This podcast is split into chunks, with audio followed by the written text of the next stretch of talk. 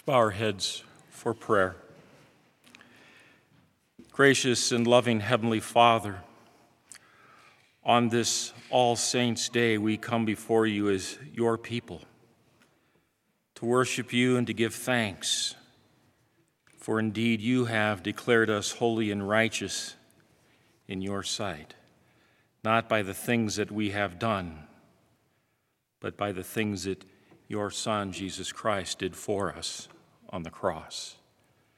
Father, we pray as we gather together this day that you would remind us of the hope that we have for salvation in Christ Jesus, and that you would remind us to live that hope in this world so all people might know him. We pray in Jesus' name. Amen.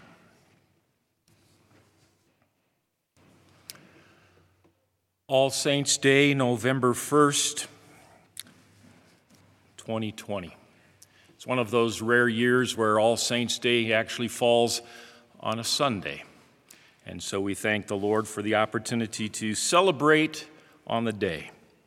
All Saints' Day reminds us that we are God's redeemed children, holy and blessed in His sight not because of anything that we have done, but because He has declared us holy and righteous. And He did that because His own Son died for our sins on a cross some 2,000 years ago. And because of what Christ has done, we have hope. Now, let me speak to you a little bit about the word hope. The word hope, when applied to anything other than Jesus Christ, is so much wishful thinking. We've all probably used the phrase, I sure hope so. And we say it now with a certainty, but with a question mark or wondering. We place our hope in all sorts of different things. We have an election coming. Some people are saying, I hope this, or I hope that. When it comes to the election, I hope for one thing that y'all vote. Sometimes we put hope in our own health. We're going to be healthy, and I hope I'm. I hope I'm going to be here in 10 years or 20 years or whatever I might be, or I hope this or I hope that. Maybe even sometimes we might even put our hope in the doctors who diagnose us. Modern medicine can accomplish a lot of things, but it can't heal everything. Maybe we put our hope in that paycheck that we're going to get hoping that that takes care of all of our needs. Or maybe we hope in our families. Now, remember that all of these things that I just mentioned are a gift from God. That God pours out his blessings to us in our life. But sometimes we live as if Hope is some type of strategy to get us to the next day or the next place or the next milestone. That somehow we have enough hope that we can make it until tomorrow or the end of the year or to that time when all the kids are out of the house or to retirement. Hope is is not a strategy. Hope is a certainty. And we build our hope on nothing less than Jesus' blood and righteousness. A true hope is focused not on the things of the world, but rather on Jesus Christ who suffered and died for us because the sure and certain hope that we have in Christ comes to us from the cross. It's there that we are forgiven. It's there that we are covered with His blood, and it's there that we are declared holy and righteous. Because He took our sins, the dirt and the filth of our lives and our wrongdoing, our disobedience, whatever you want to call it, He took it upon Himself and He suffered the punishment for it in our place. And so our hope, our hope is in Christ. Now, what does this mean as we celebrate All Saints' Day? It means that as God's children, we live in this world not as the sinners that we struggle with, but the saints that we are, that God declares in the name of Jesus. And it is a struggle. We were talking about this as someone walked in this morning. We are at the same time saint and sinner. Does anybody know the fancy Latin term for that? Tom? I had to pick on him. Simul justus et peccator, at the same time, saint and sinner. The good that I would do, that I find myself not doing. And that which I should not do, that I find myself doing. We struggle with doing the right things in our lives. And sometimes that struggle is because we're trying to do all ourselves. And we're not falling into the arms of Jesus, who calls us to rest there. You see, I love the words of our opening hymn today for all the saints who from their labors rest who thee by faith before the world confessed. Your name, O Jesus, be forever blessed. Alleluia. Alleluia. Did you catch the words? Sometimes, you know, when we sing hymns, we just kind of sing them. We're not really paying attention to the words. As God's saints, we live in a visible way in this world. We live in a way that people can see the hope that we have in us, a certain hope to salvation in Jesus Christ, a hope that's not built on us or our lives, but on Christ who redeemed us and who has called us by name in the waters of holy baptism.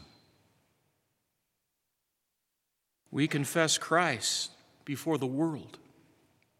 We confess Him so that people know where we stand. Yes, it's an ever scarier world. It's an ever scarier world to, to let people know where we stand. But that shouldn't stop us. To live our faith, to love one another, to love the world around us, and to share the hope that we have in Christ in gentle ways with all people, to declare the love of Christ to those who need forgiveness and grace and mercy, to stand firm in our faith in a world that doesn't understand Christ, in a world that wants to do away with Him, in a world that doesn't want to be held accountable. As God's saints, Today we celebrate those who have been called to heaven in the faith before us, but we also remember that it's not death that puts that crown of sainthood on our lives. We celebrate today all the saints. That's you and me. That's a hard thing sometimes because we don't always feel like saints. We don't always live like saints. I know it's an old story and I've probably told it before, but it bears repeating.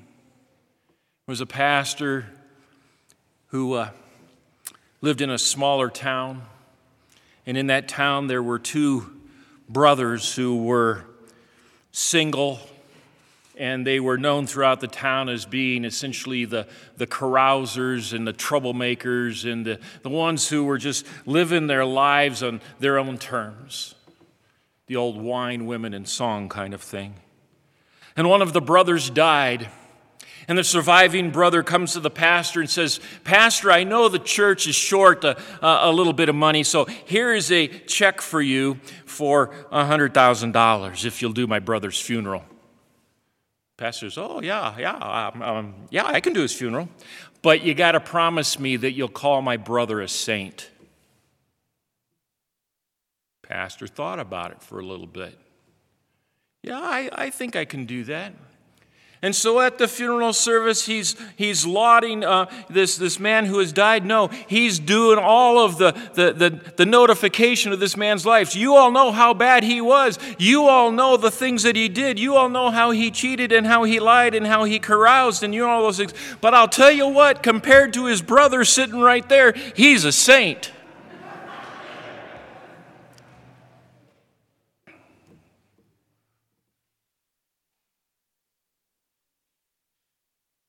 How many times have we knowingly done the wrong things and knowingly ignored Jesus in our lives, knowingly lived life on our terms? And we wander far away from our sainthood, tarnishing the very crowns that have been placed upon our heads.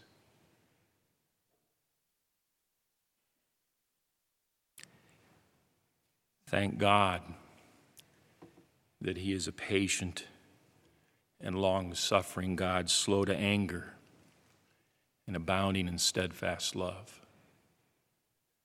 Thank God that He sent His Son, Jesus Christ, into this world to die for us and to take that sin. Thank God that He despite our own shortcomings, calls us by name in the waters of baptism, reminds us of those promises in our confirmation, and throws upon us a white robe of righteousness to cover the multitude of our human failures and weaknesses. Thank God that we have a Savior who loves us in spite of who we are and just the way we are. All Saints' Day reminds us of the people that God calls us to be. And though we struggle in this world with sin and disobedience, He calls us to, to strive to live a more holy life, a life that reflects Him to the world around us, a life that reminds us that we're His children and we live no longer for ourselves, but for Christ who died for us. That we look to the needs of others. And that we, we live with hope in a world filled with disappointments. That we live with hope, not just for our lives here, but for life everlasting, looking forward to heaven and raising our alleluias and our praises to Him in thanks. In Jesus' name, Amen. And now may the peace of God, which passes all of our human understanding, keep your hearts and minds in the true faith of God in Christ Jesus unto life everlasting. Amen.